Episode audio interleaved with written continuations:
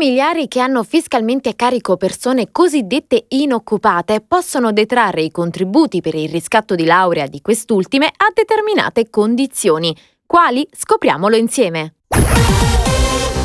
Sono definite inoccupate le persone che al momento della domanda di riscatto di laurea non risultano essere state mai iscritte ad alcuna forma obbligatoria di previdenza, inclusa la gestione separata della legge numero 335 del 1995.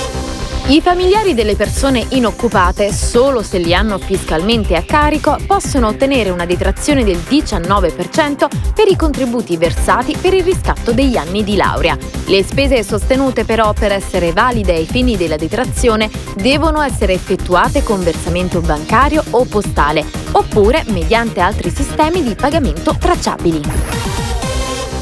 Se invece la persona per la quale si richiede il riscatto degli anni di laurea è stata iscritta anche solo in passato a una qualsiasi gestione previdenziale, i contributi di riscatto non sono detraibili ma deducibili in base all'articolo 10 del TWIR. Al prossimo flash!